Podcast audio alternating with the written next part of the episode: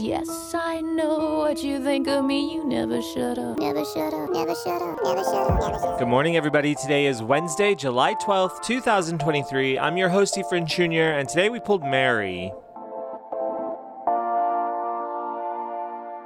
You know what I love to talk about on a Wednesday, on a hump day, besides humping? Climate change. Climate change. And you know why? Let me tell you, this is a good pull for me today because yesterday I was sweating my face off. I was outside. I don't know if you know me. I don't know if you physically, personally, emotionally, humanly, like in person know me, but I have an outfit. I have an outfit I prefer to wear. I would love to wear the same outfit every day if I could. It is black pants. I have several. Black long sleeve knit shirt, a Henley shirt, preferably with three buttons. I have several. The moment they start to fade in the wash, I'll buy three or four more. Long sleeve all. A puffy vest. I have two. A puffy vest and a jacket. I would love to wear a jacket over it all because the jacket with the center front line over the puffy vest with a center front line. It's like layers, you know? It gives me a good center front line. It's just what I like to wear. It's what I like to wear, and I like it all in black. I wear it rain or shine. I wear it summer, winter, fall, and it's exhausting in the summer. It is so hot. It's been hot here in L A. I've been sweating my face off trying to wear my outfit, trying to wear my uniform. It's part of what makes me me. I've had to wear t-shirts. Have you ever heard of such a thing? No, I like t-shirts. They're fine. But it is serious. There was a time not too long ago where L A was gray, and that was weird too. It rained basically all of March, as I recall, and then I was in Europe for all of April, and then I came back in May, and it was still gray. It was gray for all of May. And so the sky, it really was gray. There wasn't a blue sky in L A for months that I recall. And it was very weird. And now it's very, very hot. And that's very weird. Although that's less weird. That's typical. But it's very hot. So what's happening to this planet? And Tori Amos wrote this song in nineteen ninety-ish.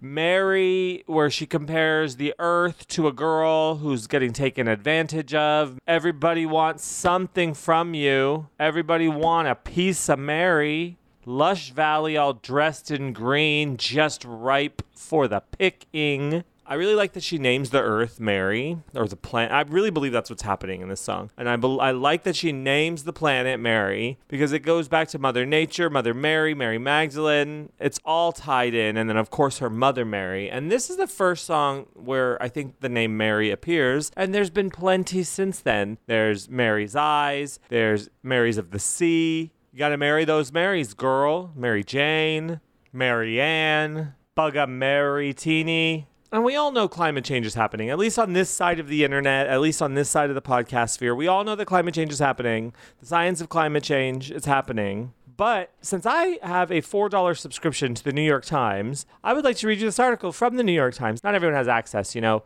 The Science of Climate Change Explained, Facts, Evidence, and Proof. What proof do we need besides the heart-wrenching and eye-opening line, what do we do when our babies scream? We fill their mouths with some acid rain. That's all the proof I need. That is all the science I need. I know climate change is happening. I watched Tori Amos from the front row in Texas, two thousand five, maybe two thousand three, maybe two thousand five. Grab her own breasts. Grab her. She grabbed her. She grabbed her Mary's. She grabbed her own Mary's when she said that line, fill their mouths with some acid rain. I can't unsee that. She grabbed her own Mary's. Anyway, that's the that's all the science I need. But in case you weren't at that show, I'm going to read you this article. The science of climate change is more solid and widely agreed upon than you might think, but the scope of the topic, as well as rampant disinformation, can make it hard to separate fact from fiction. Here, we've done our best to present you with not only the most accurate scientific information, but also an explanation of how we know it. How do we know climate change is really happening? This is not really happening. You bet your life it is. Climate change is often cast as a prediction made by complicated computer models. But the scientific basis for climate change is much broader, and models are actually only one part of it. And for what it's worth, they're surprisingly accurate. For more than a century, scientists have understood the basic physics behind why greenhouse gases like carbon dioxide cause warming.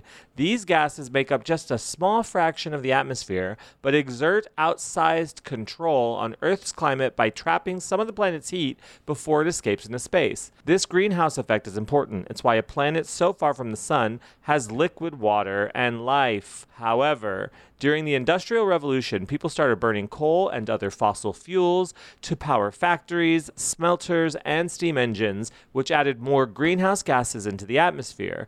Ever since then, human activities have been heating the planet.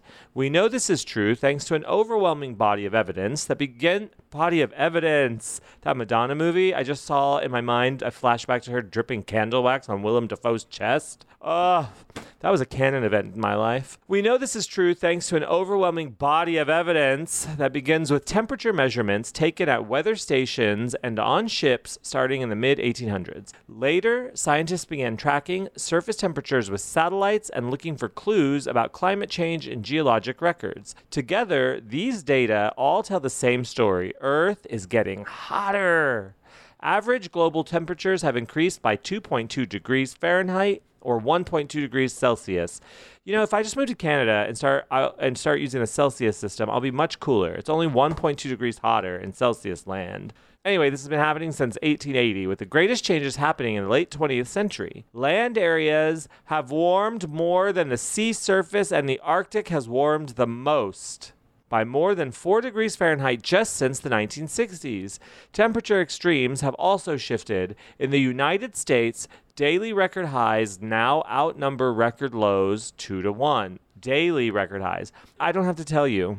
I do not have to tell you that climate change is happening. I know that you know it. I know that you know why. It all makes sense to everybody here. But I want to know why this is a political debate. That's the part that I don't understand.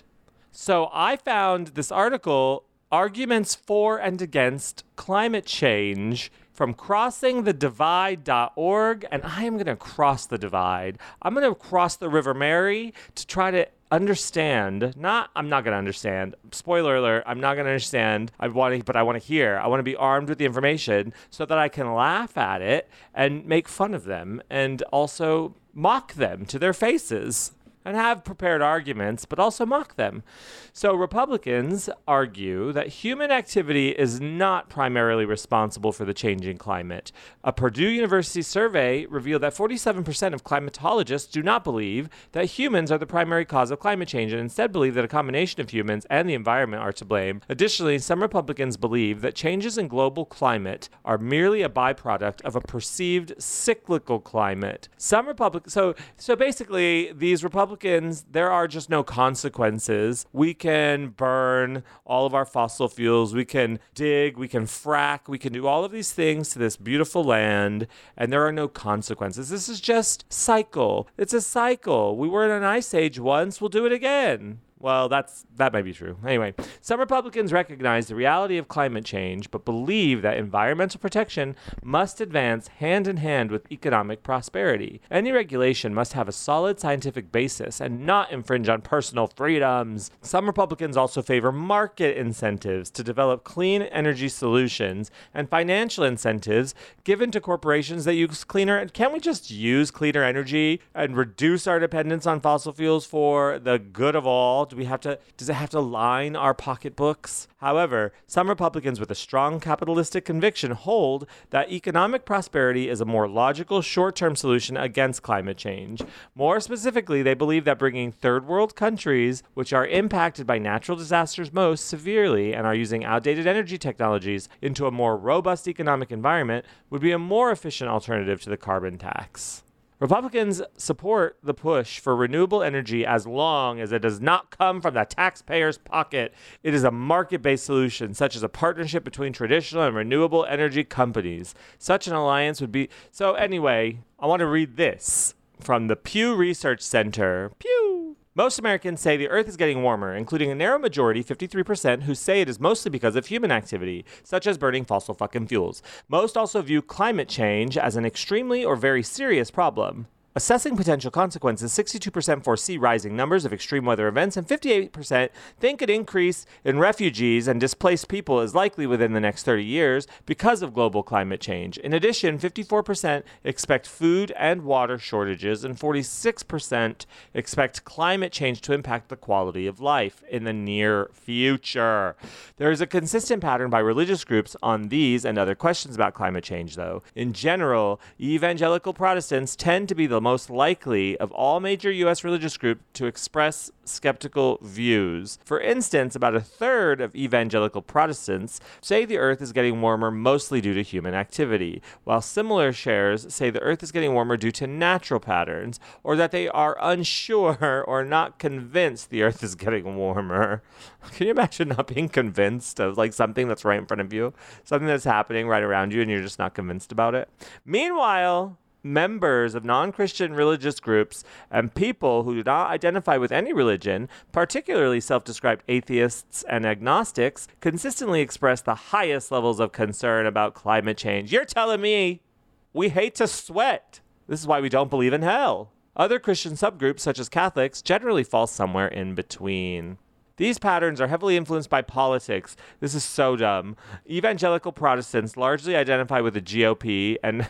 And Republicans are less likely than the overall public, you know what's, anyway, than the overall public to say that Earth's warming is mostly caused by human activity. Evangelicals and Republicans are also less inclined than the general public to see climate change as a serious problem, as well as to say various negative consequences are likely to occur in the coming decades because of global warming. Meanwhile, atheists and adults who identify as other, that's me, are mostly Democrats who tend to be much more alarmed about climate change and supportive of government actions to combat it. Yes, I'm alarmed by many things. I'm alarmed by climate change, and I'm glad that we pulled Mary today because it gave us an opportunity to learn a little bit more about it and to see both sides, both the right side, I mean the correct side, and the right side slash the wrong side. Does that make sense? Both the correct viewpoint and the ridiculous viewpoint. And that's what I do here. I try to make space for everyone. I try to make space for the smart and the stupid.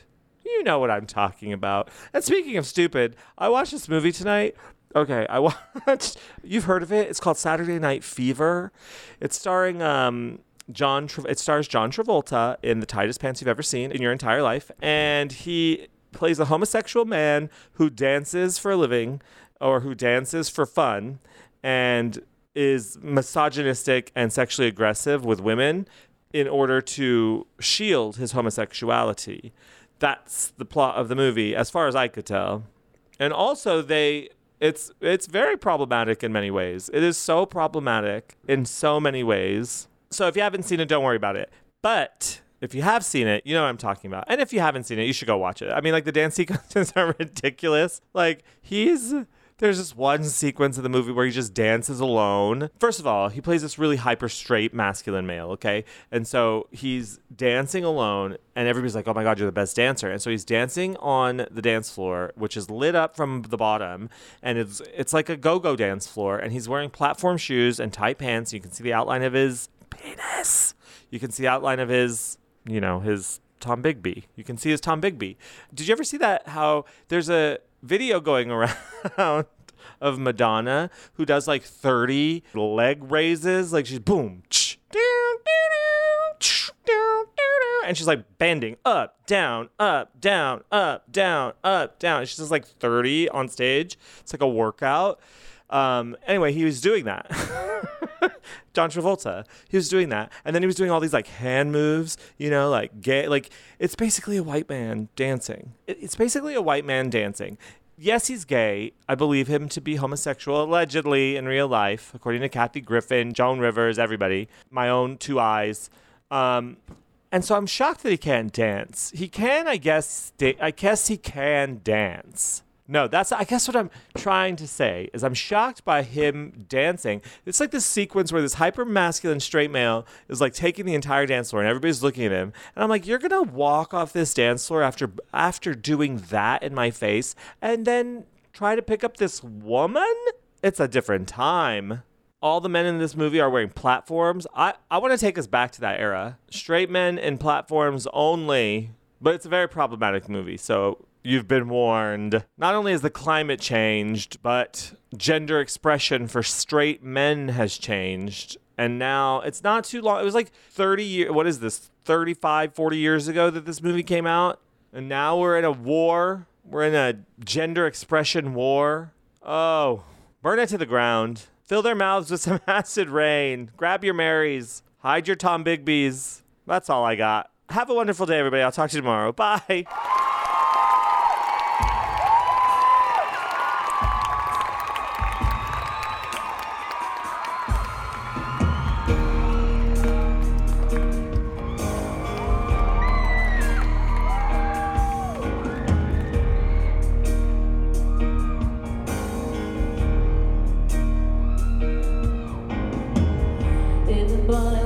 Something from you. Everybody want a piece of milk.